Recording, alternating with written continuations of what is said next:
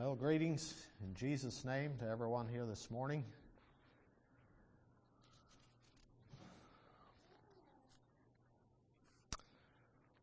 It's good to be in the house of God again, even though there's some that were not able to come this morning.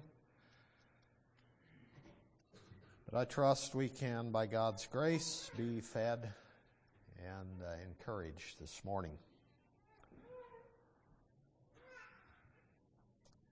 Message for this morning I have entitled The Christian and Culture.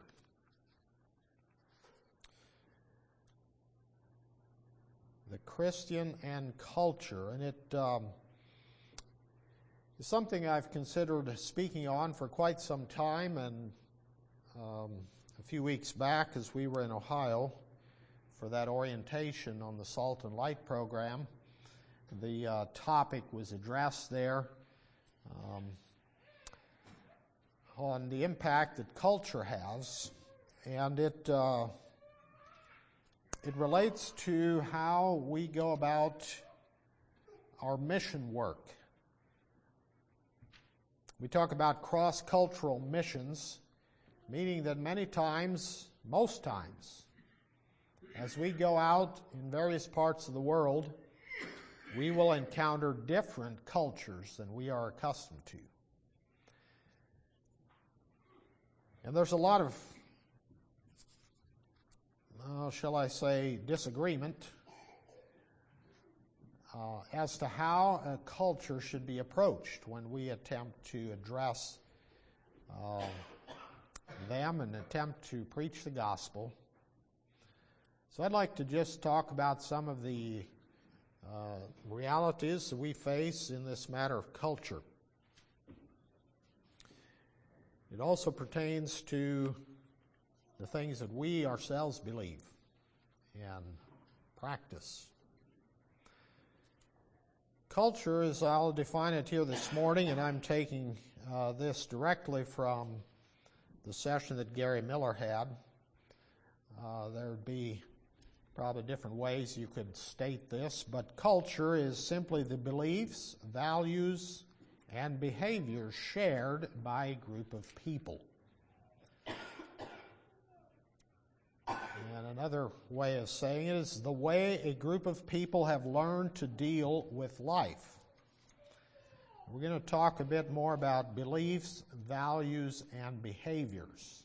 But in general, culture is simply the collection of all the things that are common in a certain group of people.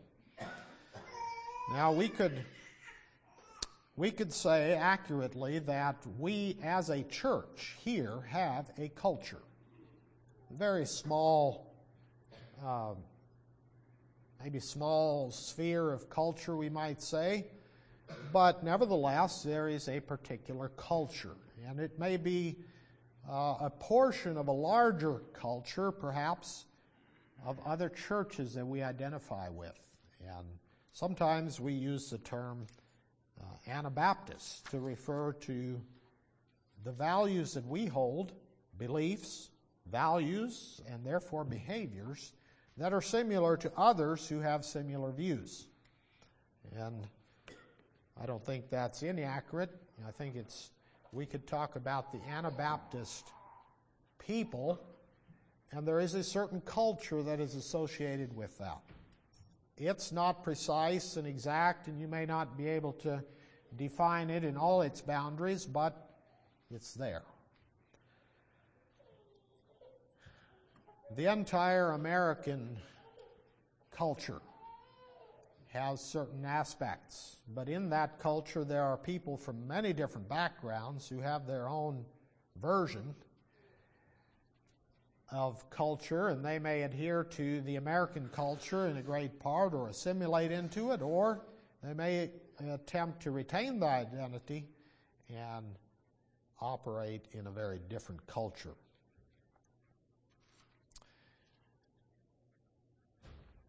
But when we as God's people go about presenting the gospel, uh, it will be somewhat cross culturally. if we would say accurately, I think that we have a culture here in our fellowship, we would have to say that it differs in some uh, fairly significant ways, even from the culture of the folks that live in Wellman. Even though geographically we live here and we also share many things in culture with them, but there's also some difference of culture. When we go across the ocean to a different people group that speak a different language, eat different foods, there's probably a considerably different culture. Now, putting this in a biblical perspective, how do we as Christians relate to other cultures when we go to evangelize? And there is out there among the uh, evangelical churches this concept that we don't attempt to change their culture, we just adapt to it or even encourage to identify with it in every way possible so as to not be a hindrance to the gospel, and we just share Jesus with them. But is that really what God had in mind for missions? I don't think so.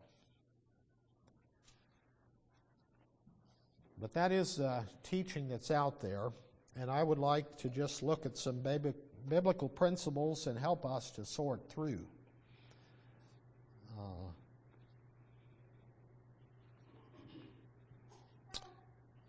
now, that comes down to some really practical ways too, and I don't know if uh, how many of you have read in the last I believe it was the last issue of the Remnant magazine. Uh, the article there entitled "What Gospel Are We Living?" question mark, and it was written by Barry Grant, who uh, spends time in Haiti. And I'd like to just read several paragraphs because it addresses a certain aspect of this issue. What gospel are we living? And he begins the article this way I was enjoying a Sunday afternoon meal at a mission when I was asked, Barry, what do you do here in Haiti? I replied, Well, the first two years I went from church to church preaching and teaching.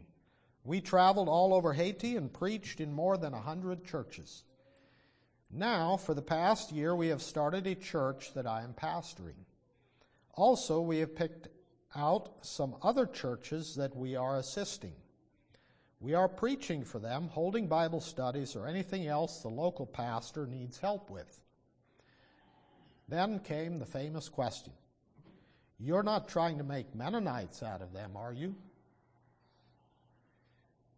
I hear this statement from many Anabaptist missions here in Haiti. The first time I heard it, I was confused. Why would Mennonites be on the mission field but say they're not trying to make Mennonites out of their disciples? So I ask, what do you mean by that? The response disappointed me. You don't think people need to live like we do to get to heaven, do you? I replied, Well, I am not a Mennonite. However, we do the things we do because we believe the Bible tells us to. Not just because we are Mennonites or any other group. So, in answer to your question, yes, I do believe people need to live the same way that we do to get to heaven. Now I'll stop reading there. And he had some very interesting things to say further. But it puts the issue in question a bit into focus here. Why do we do the things we do, and do we believe in them? And is it required to get to heaven? And there are a lot of different answers people have come up with uh, to that question. And I think it's one that we uh, need to grapple with. Why do we do the things we do? And are we going to adhere to them and stand firm on them, or are they negotiables? And going into a different culture, how, how do things change when you go into a different culture? Well, let's get back a bit to our definition of culture and talk about some of the things um, in regard to to culture and how the scriptures speak about it. I'm going to lay out several principles. One is that cultures are not neutral. And two, cultures have consequences. These are two that I took from Gary Miller's teaching. Cultures are not neutral, and cultures have consequences. Now, Gary made it clear that the gospel is intended to transform cultures. And I think we need to be very clear on that. The gospel is intended to change our beliefs, our values, and our behaviors. Those things need to change to be in accordance with God's Word. And why do they need to change? It's because this world system which um, is the overriding principle that, that affects cultures, is not in accordance with God's will and God's word. Now, we read about the, the world in the scriptures, and let me just give you several verses that we often speak of. Romans 12, 2, and be not conformed to this world, but be transformed by the renewing of your mind, that ye may prove what is that good and acceptable and perfect will of God. 2 Corinthians 5:17 Therefore if any man be in Christ he is a new creature old things are passed away behold all things are become new and we get from that the clear principle of a transformation, a change from old to new. And it's very different. We are a new creature. That, that's, uh, that's a major change. But would it be correct to insert the word culture in here? Be not conformed to this culture. Well, there we have a little problem of terms. They're not exactly interchangeable. Because culture,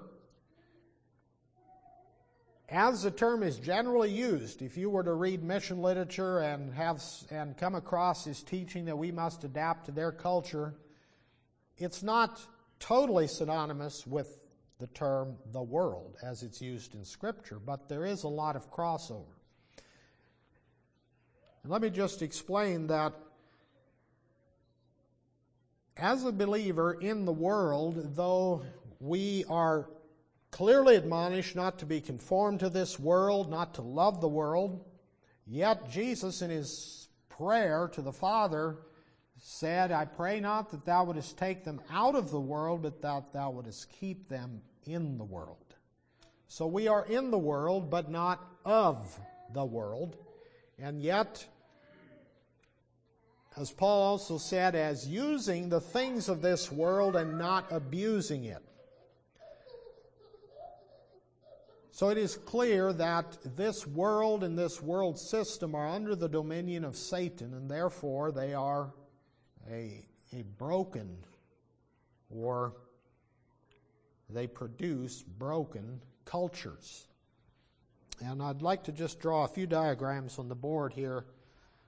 Um,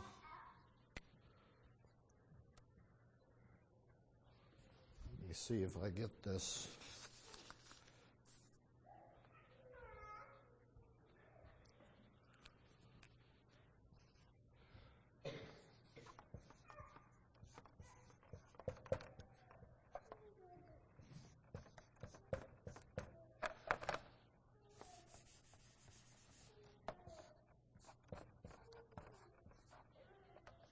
And you may remember me speaking about this a bit when I was sharing concerning the, uh, the orientation there.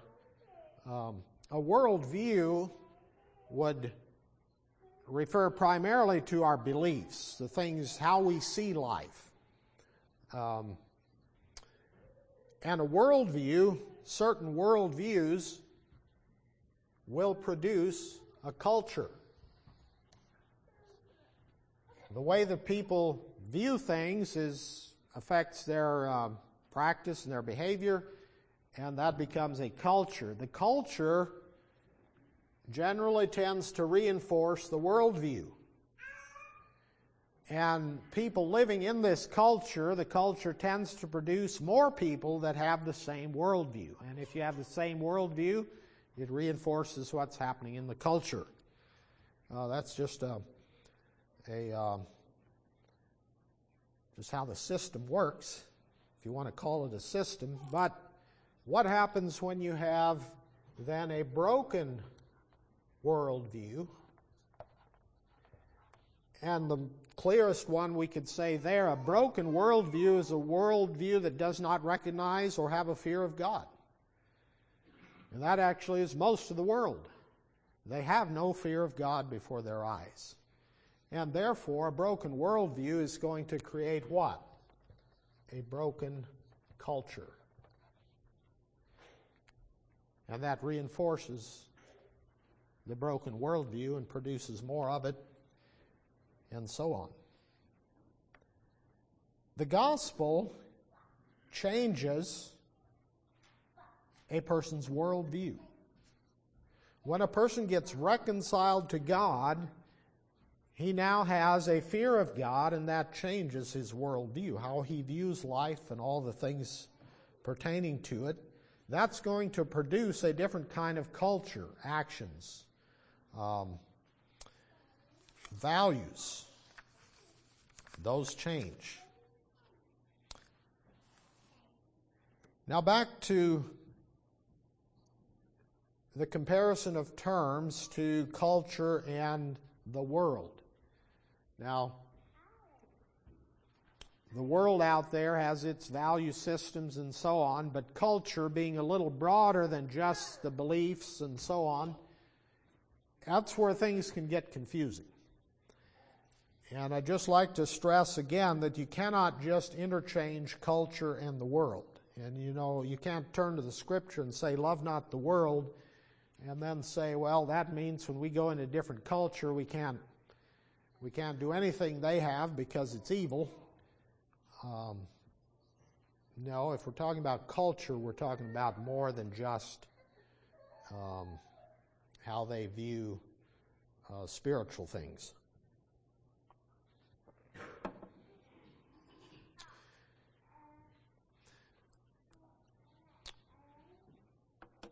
As we look at this uh, question, then, how do we as God's people relate to culture?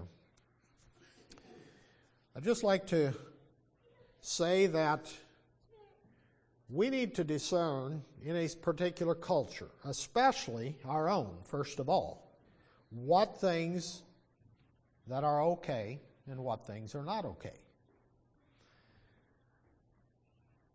For example, we uh, have a different value system than the world. Let me read another verse, or several verses actually, in 1 Peter chapter 4, verses 2 to 4. It says that he, speaking of the believer, no longer should live the rest of his time in the flesh to the lusts of men, but to the will of God. For the time past of our life may suffice us to have wrought the will of the Gentiles when we walked in lasciviousness, lusts, excess of wine, revelings, banquetings, and abominable idolatries, wherein they think it strange that ye run not with them to the same excess of riot, speaking evil of you. Now, pretty much everything in this list is embedded in a culture. And God calls us out of that evil manner of living and calls us to a different kind of living. And the people around you, the ones you were once a part of, are going to see that you live a different life. And we could even call that a different culture. Um, there's a reason behind that new culture that goes beyond just just living. There's a purpose for it. But again, cultures are not neutral and cultures have consequences.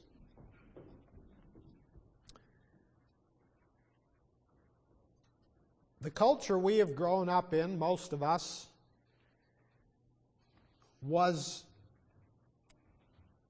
in its initial beginnings, and we could think back, we, we're in America and it has a certain political system. If you go back to the beginning of our country, many of the values, even the way the government was set up, and the majority of the population adhered to what is often referred to as Judeo Christian values and value system, meaning that the Jewish system and the Christian system has certain values and things they, they hold as uh, important.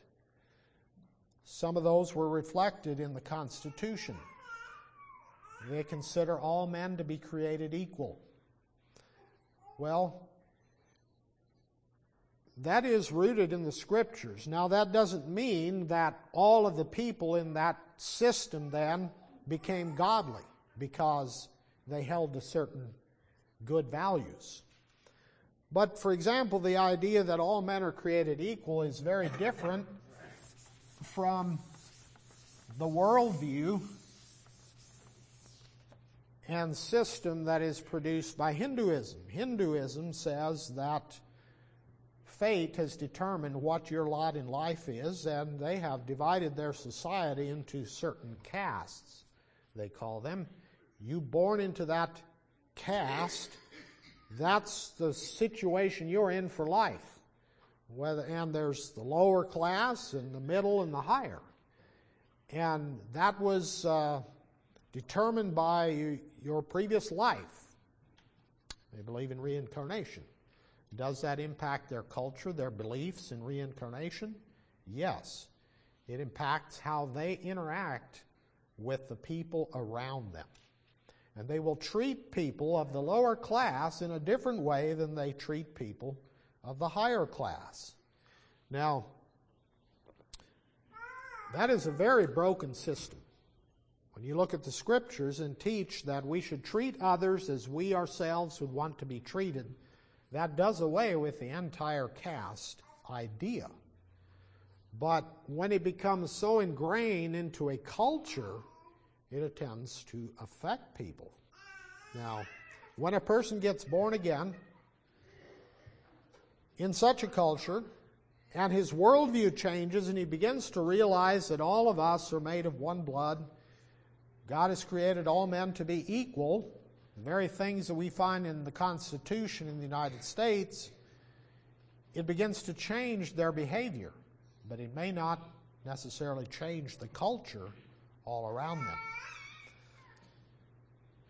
The, uh, the early church had a major issue of cultures colliding, if you will, between the Jew and the Gentile.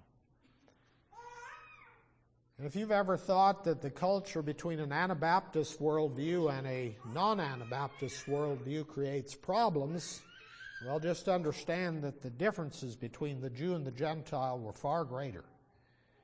So these should be easy and simple issues to deal with. Um, not sure that they always are, but by comparison, when we read the scriptures, it says clearly that Christ broke down the middle wall of partition between the two to make of twain one new man.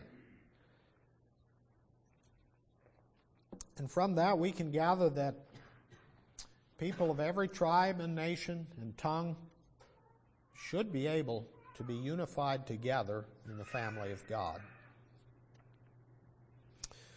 but back to cultures. Let's, let's look at culture as a, I'm going to draw a circle here, and we'll say this is the culture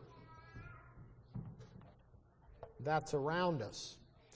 But what tends to happen in most any culture and over time is that there is a subculture.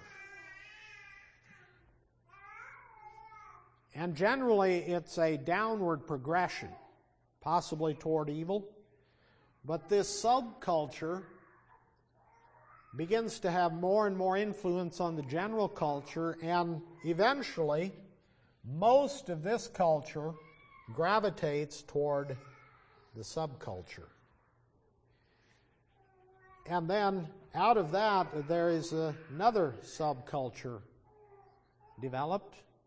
And as the normal progression goes, it again begins to influence the larger culture. And in time, the general culture begins to look more like this. You might call that the subculture.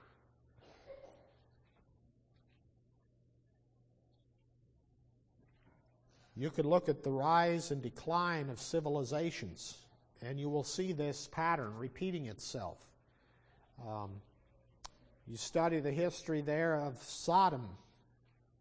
It's not a whole lot there about the history, but it eventually got so bad that God destroyed it. And what was the reason for their judgment? It talks about the conditions. They were a prosperous people, they had fullness of bread, they had idleness, and then they degenerated into some very immoral actions, and it became a part of their culture. Now, as Christians, when we're thinking of culture, there are certain things we have in common with the culture around us, but there are also certain things that we do not involve ourselves with the culture, and we are separate from our culture. I would not necessarily call that a subculture, but a not sure what the right term would be, a subset maybe. In other words, there are certain things we do in our culture that are fine, but there are certain things that are not fine.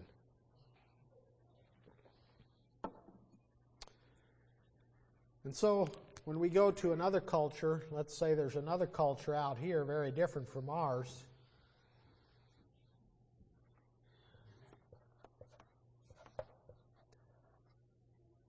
and we're trying to evangelize cross culturally, there are actually some things that we may have in common with the culture we grew up in, but we are not necessarily identifying completely with their culture either because there are some things we can't. And in a sense, we make a church culture which can embrace several others and yet retain some of its own identity. I'm not sure if that's a totally accurate diagram, but at least it illustrates uh, certain aspects of it. When we think of things that are not either here or there, I could give you several examples. In regard to food, a number of years ago, uh, we had some interaction with a foreign exchange student who came from South Africa. It was a young lady, and we gave her employment there at the greenhouse when we were operating that. And in the course of our interaction and work and so on, we uh, we got to talking about foods and what she was accustomed to and what kind of vegetables they they grew up with and and she said that in their culture, they do not eat corn. And of course, in our culture, we do eat corn. And we, we grow it. We, and that's the greenhouse there. We would sell seed corn for, uh, for growing sweet corn. But she said in their culture, corn is animal food. It's strictly animal food. You'd feed it to the chickens or the pigs, but you would not eat corn. Well, guess what? When she came to the United States, she landed in Lancaster County. The first day, they served her a nice big meal which included corn as the vegetable, and that was just about more than she could stomach. Animal food. It's a very different culture. Now, there's nothing, I don't think there's anything wrong with eating corn, but in their mind, it just didn't sit well because you don't eat animal food. Now, my thought, of course, is well, send them some seed corn for really good sweet corn and they would learn to change. Well, you're going to have to do more than just give them better corn genetics. You're going to have to change a mindset. Um, we wouldn't think of cooking up some dog food or cattle food for our table. Another thing she struggled with, she said, uh, in their culture, soup is something that is served to infants and perhaps to the very elderly who can no longer tolerate um, or chew solid foods. So, soup is for infants and the very elderly. And here she comes to the States and goes to restaurants and discovers that just about every restaurant in the country you can buy soup for adults. Again, very different. Now, as we go into other cultures, it's probably advisable and good to just simply be willing to eat the foods that they eat. Now, there might be certain limits, and there are certain things that we can't just automatically jump into for health reasons. Uh, but as we think about going cross culturally, there are many things about their way of life that we could and should adapt to. They're not, in any sense, moral, one way or the other. And we shouldn't assume that our way of doing things is the perfect way.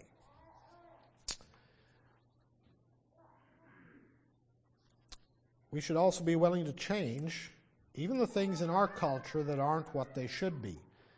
Um, while we're on the subject of food, we, if we have an Anabaptist culture or background, we tend to eat a lot of food. Some years ago, I was speaking to someone who did catering as a business. They did catering for a lot of weddings. Most of the catering they did was for non Christians, unbelievers, just in their uh, general area. But they occasionally did catering for um, people of Anabaptist background. And he said he's learned over, over the years that it requires almost twice as much food for those of an Anabaptist background as it does for the non Christian. Wow.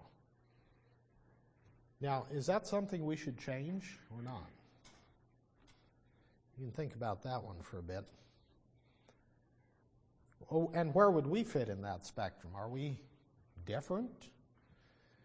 Or do we eat twice as much food as, as others? And we may just quickly brush that off and say, ah, that's no big deal. I mean, hey, nothing wrong with eating food. And chances are good, uh, maybe that's the wrong term, but chances are high that we will not change that culture real quickly.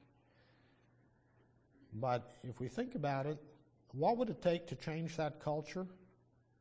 If you're going to change it, it probably means that you personally will need to just change your behavior, the amount of food you consume, and let it be an example to others. Ooh, that, that really hits right down to where we live, doesn't it? But we are affected by how people act around us, certain, certain cultures and things. Cultures are not neutral. Cultures have consequences. For example, back to the uh, culture in India. They have a worldview that says that reincarnation is real and that the spirits of those who have lived before come back, perhaps in the form of animals. And therefore, they will not kill animals such as beef cows because it may be their ancestor. Now, we have a term to describe that system of belief. We refer to those cattle as sacred cows. And it's even become a bit of a term of, uh, would we say, scorn almost? Because in our mind, we know that sacred cows really shouldn't be sacred, and it really becomes a problem for these people. And it does. That is, that is all true. But if you were to go over to that culture and begin to evangelize, you would not start by telling them that this is ridiculous. You have to kill your sacred cows. Well, back to the way we use the term sacred cows, I've heard it used in various um, uh, settings where the concept is that we have a certain strongly held belief that does not really square with what it ought to be. It's not really uh, the value that we place on it. We have some emotional attachment to it, and often it's used for some kind of religious um, value that we hold, and we call that your sacred cow. And nobody dare touch your sacred cow, you know, because you would throw a fit if if your, your thing was touched. Well, you see how culture begins to affect views? And I don't think it's God's will for the people, a culture. It's a broken culture. God intended these animals to be utilized uh, for the benefit of mankind. But we don't go over there as an evangelist and start by telling them, now you need to kill all your cows. But rather, you transform their mind and their worldview to something biblical. And if that leads them eventually to utilize their cattle, then fine. But let's not go over and begin by mocking or making fun of their way of belief have their mind transformed, change their belief. Then it changes values. And eventually, the change of values affects behavior. Another problem they have, another creature, is rats. They will not take measures to kill rats, but rather feed them and encourage them because, again, it might be their ancestor.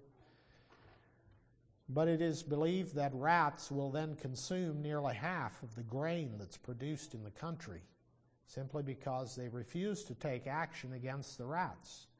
And eventually, their, val- their beliefs, which affect their values, actually reduce them to poverty in many, many ways. So, not all culture, culture isn't just neutral. It's not, it has consequences, the things you believe. We as Christians, when we change our belief, it changes our values, and therefore it affects our behaviors. Just consider, and this may I'll use a little more of an extreme example that I hope we're not really affected by, but Consider that in our culture here, they place a high value on professional sports and the whole uh, sports mania. They'll accept that term mania. People get so out of their mind because of their uh, enthusiasm for a particular sport. And if you talk about football, they have, let's see, I guess it would be coming up soon sometime, is the Super Bowl.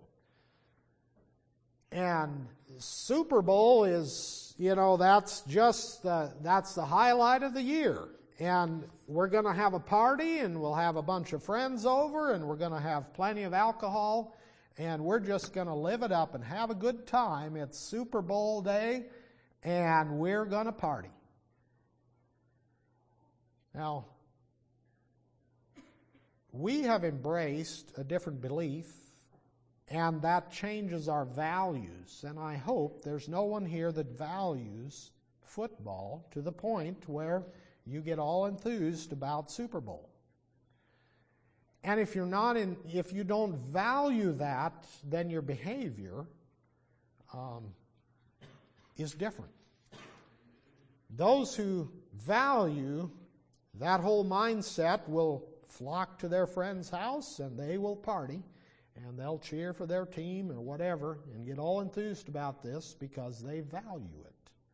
Well, if we don't value it, we can shun it and we'll put it away because as believers, our value system is different. And in that sense, we are very different than our culture. I refer back to our uh, one passage here in 1 Peter 4 2, where it says, The time past of our life may suffice us to have wrought the will of the Gentiles when ye walked in lasciviousness. And if we just compare this now to the Super Bowl, as I understand a lot of the TV programming and the ads and the halftime show and everything has all kinds of lasciviousness being stirred up and lusts, excess of wine, all the alcohol consumed, revelings, banquetings, and abominable idolatries, wherein they think it strange that you run not with them to the same excess of riot, speaking evil of you. Well, that should be the testimony of all true believers. They separate themselves from the culture in ways that are not honoring to God, and they live a different kind of life. That was true of the early church. The Romans, as a whole, testified that these people do not go to the same shows. They do not go to the carnivals and the theaters, which in that day was the Colosseums. They don't go to the races. Why?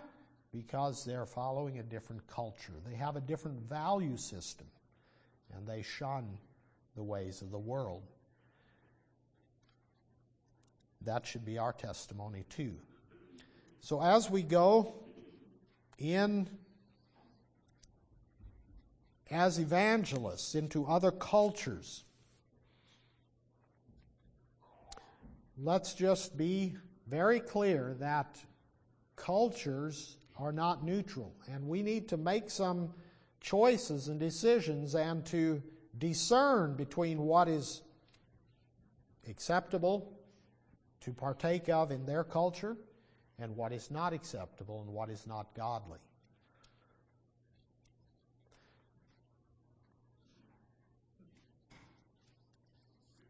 Many of the cultures around the world, um, for example, Islam, is both a religion and a culture, and it's also a government system.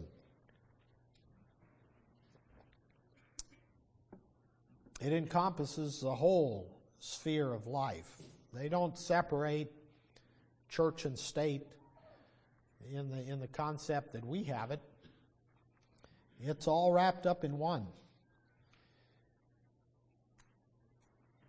And therefore, some of the things that um, some people would pass off as just culture is actually very heavily influenced by their belief system and are things that we might not be able to adopt if we were attempting to evangelize in their culture.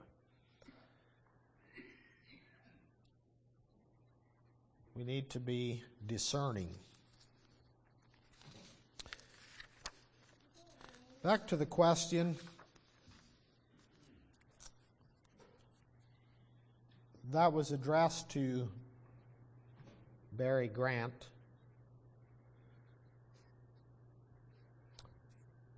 You're not trying to make Mennonites out of them, are you?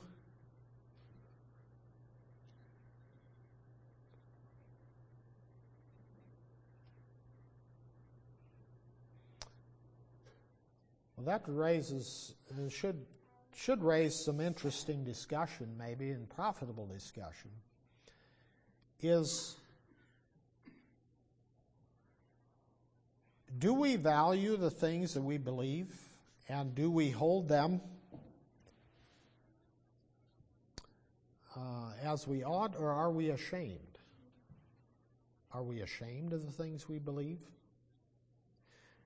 And if we go out into the world and, and bring them the gospel, shouldn't the life that we live represent what that gospel is? And should not our life be a very pattern for what it means to walk with God and, and what needs to be done to get to heaven? Wouldn't that be important for us? And I think we would say in our mind, yes.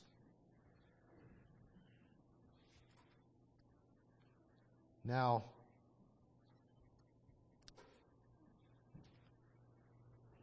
in our value system, there are some things that are non negotiable, and there are some things that are neither here nor there. And in between, there are some things that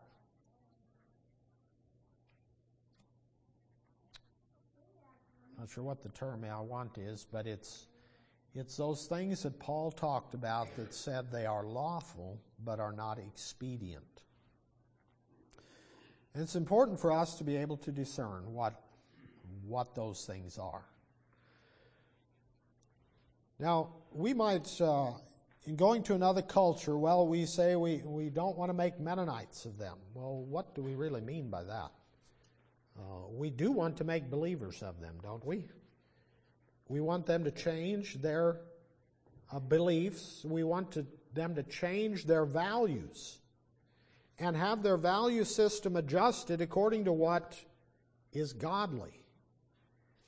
And then we want them to live out what that godliness is. Will that make them look like Mennonites? Well, it might. Maybe not entirely. And maybe we kind of uh, shy away from that. But it really gets to the heart of things when we ask ourselves the question are we ashamed? of what we believe and practice? Is it not something we can recommend to others?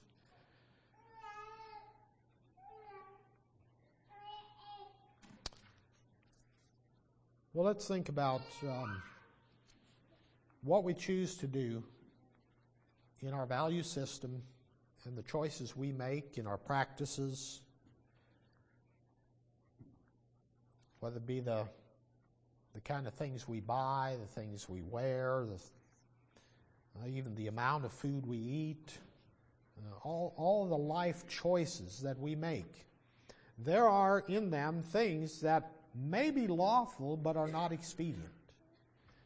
And what, what is our really our end goal?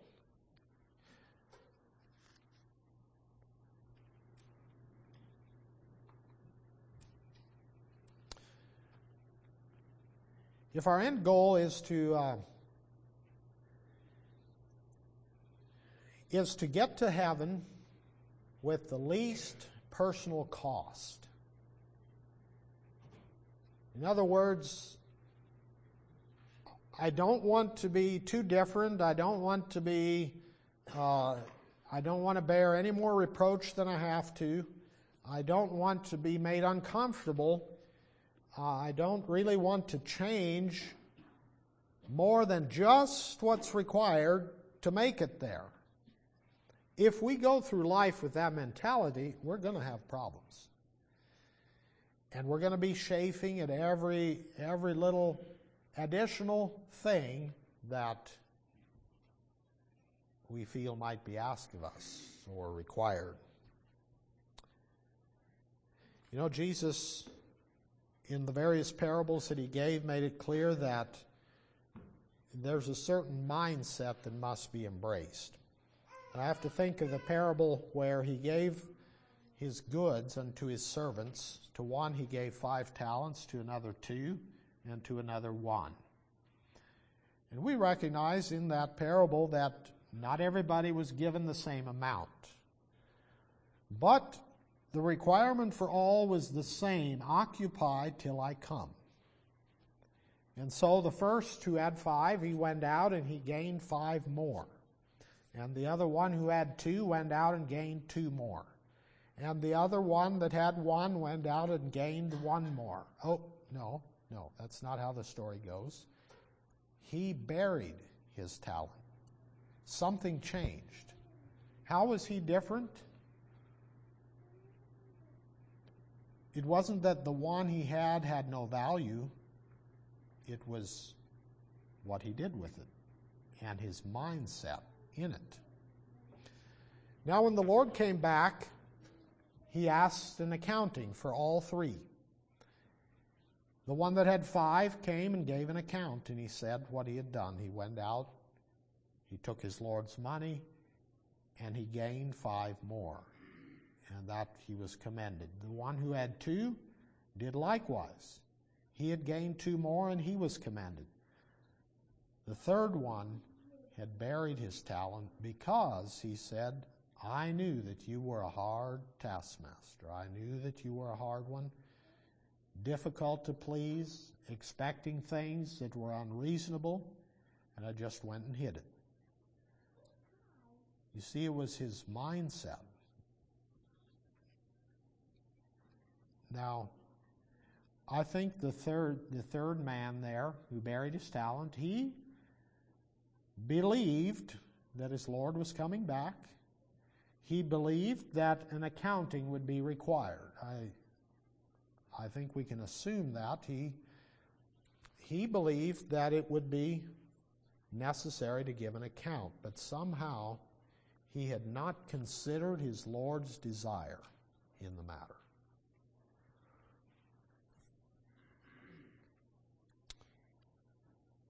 Another parable Jesus gave was that of the soils.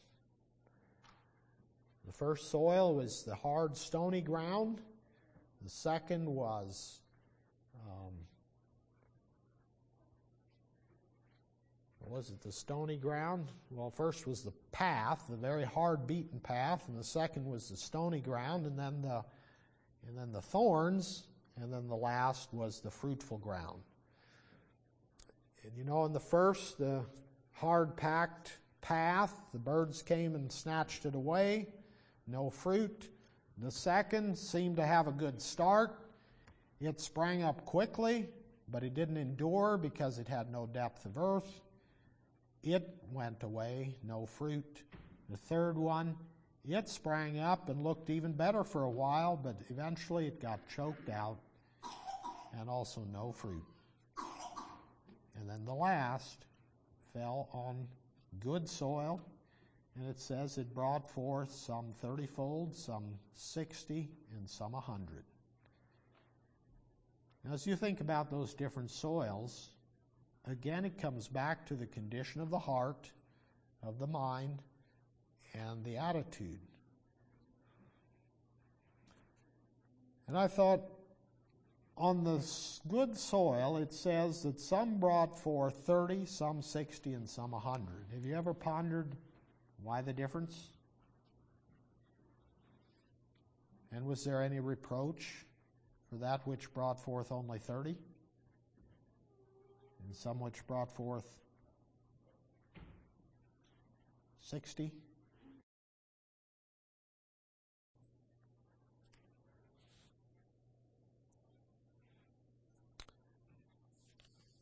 several examples that came to mind. The first one is how different cultures view money.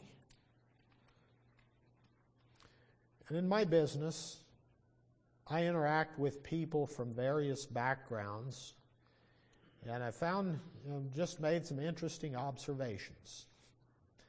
What I would call the typical American culture if I have a customer that would fit in that category, they will ask me about my services. Let's say it's uh, putting up gutters, and they will ask me, So, how much will this project cost me?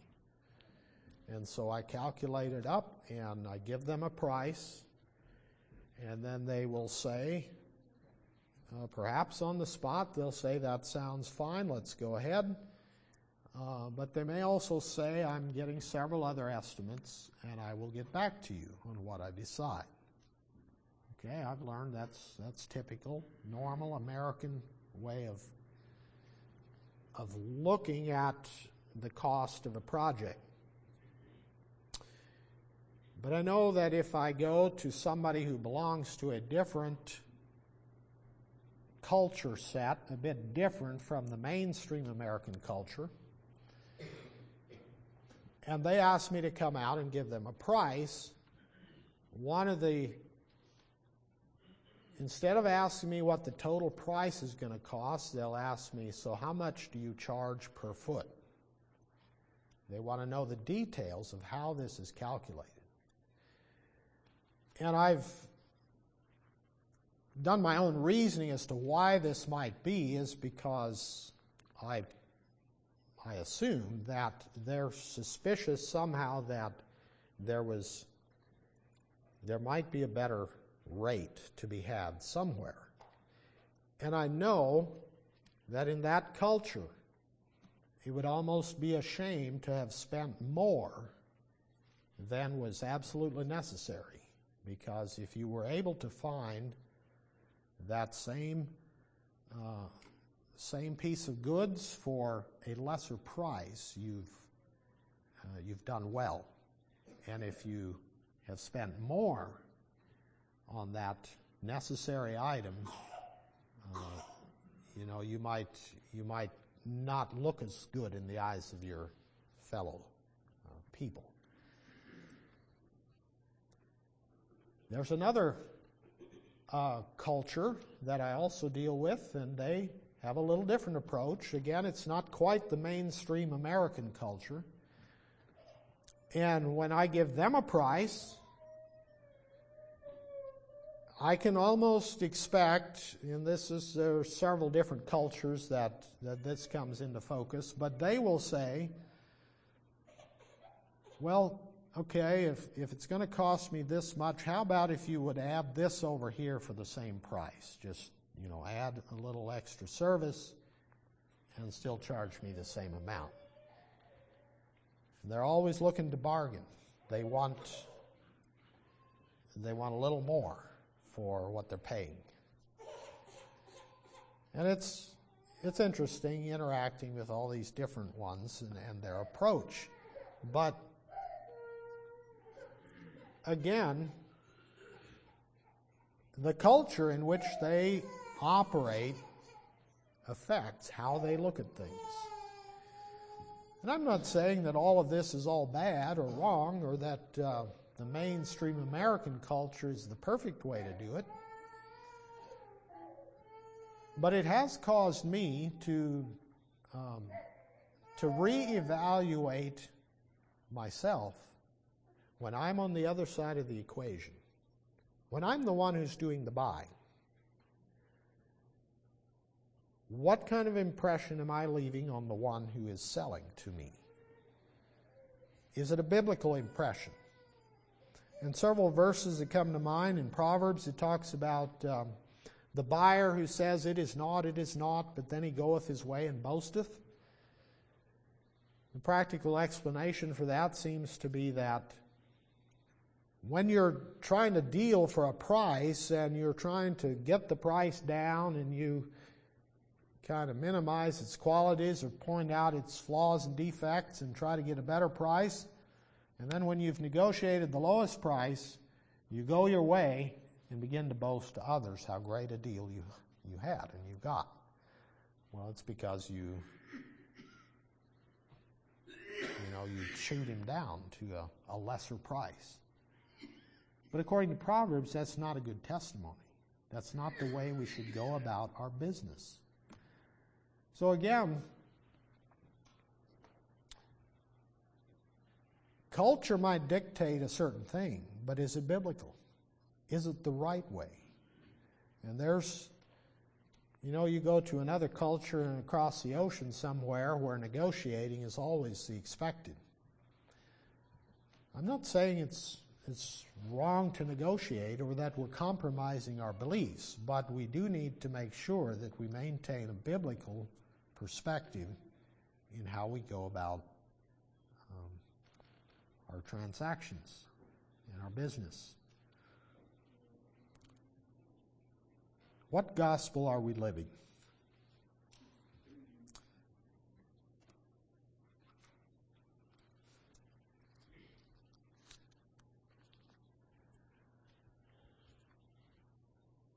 I'm not sure if I lost you there, but just trying to clarify and draw together several of these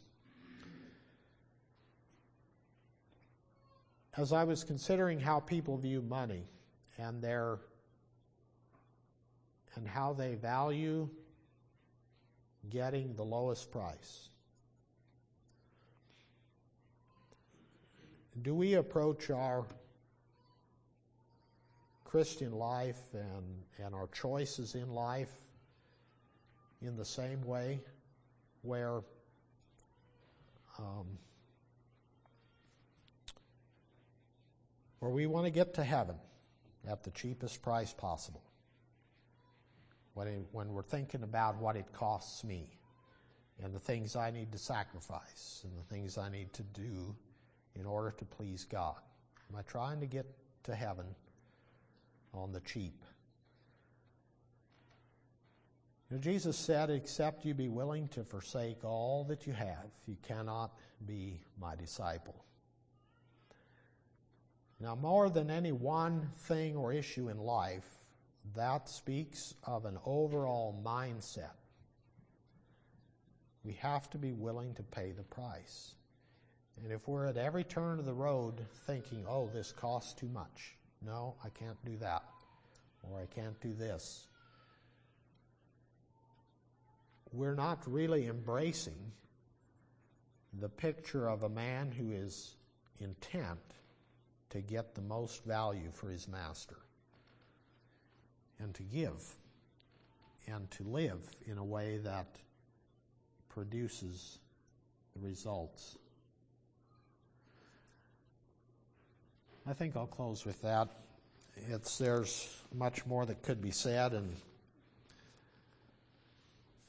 probably would take several messages to really um, look at the whole scope of this question, but I hope it stirs up your mind and your thinking to grapple with some of these realities. What is my approach to culture?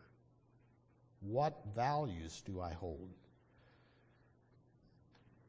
And just begin to make choices and decisions that um, that affect my interaction with culture.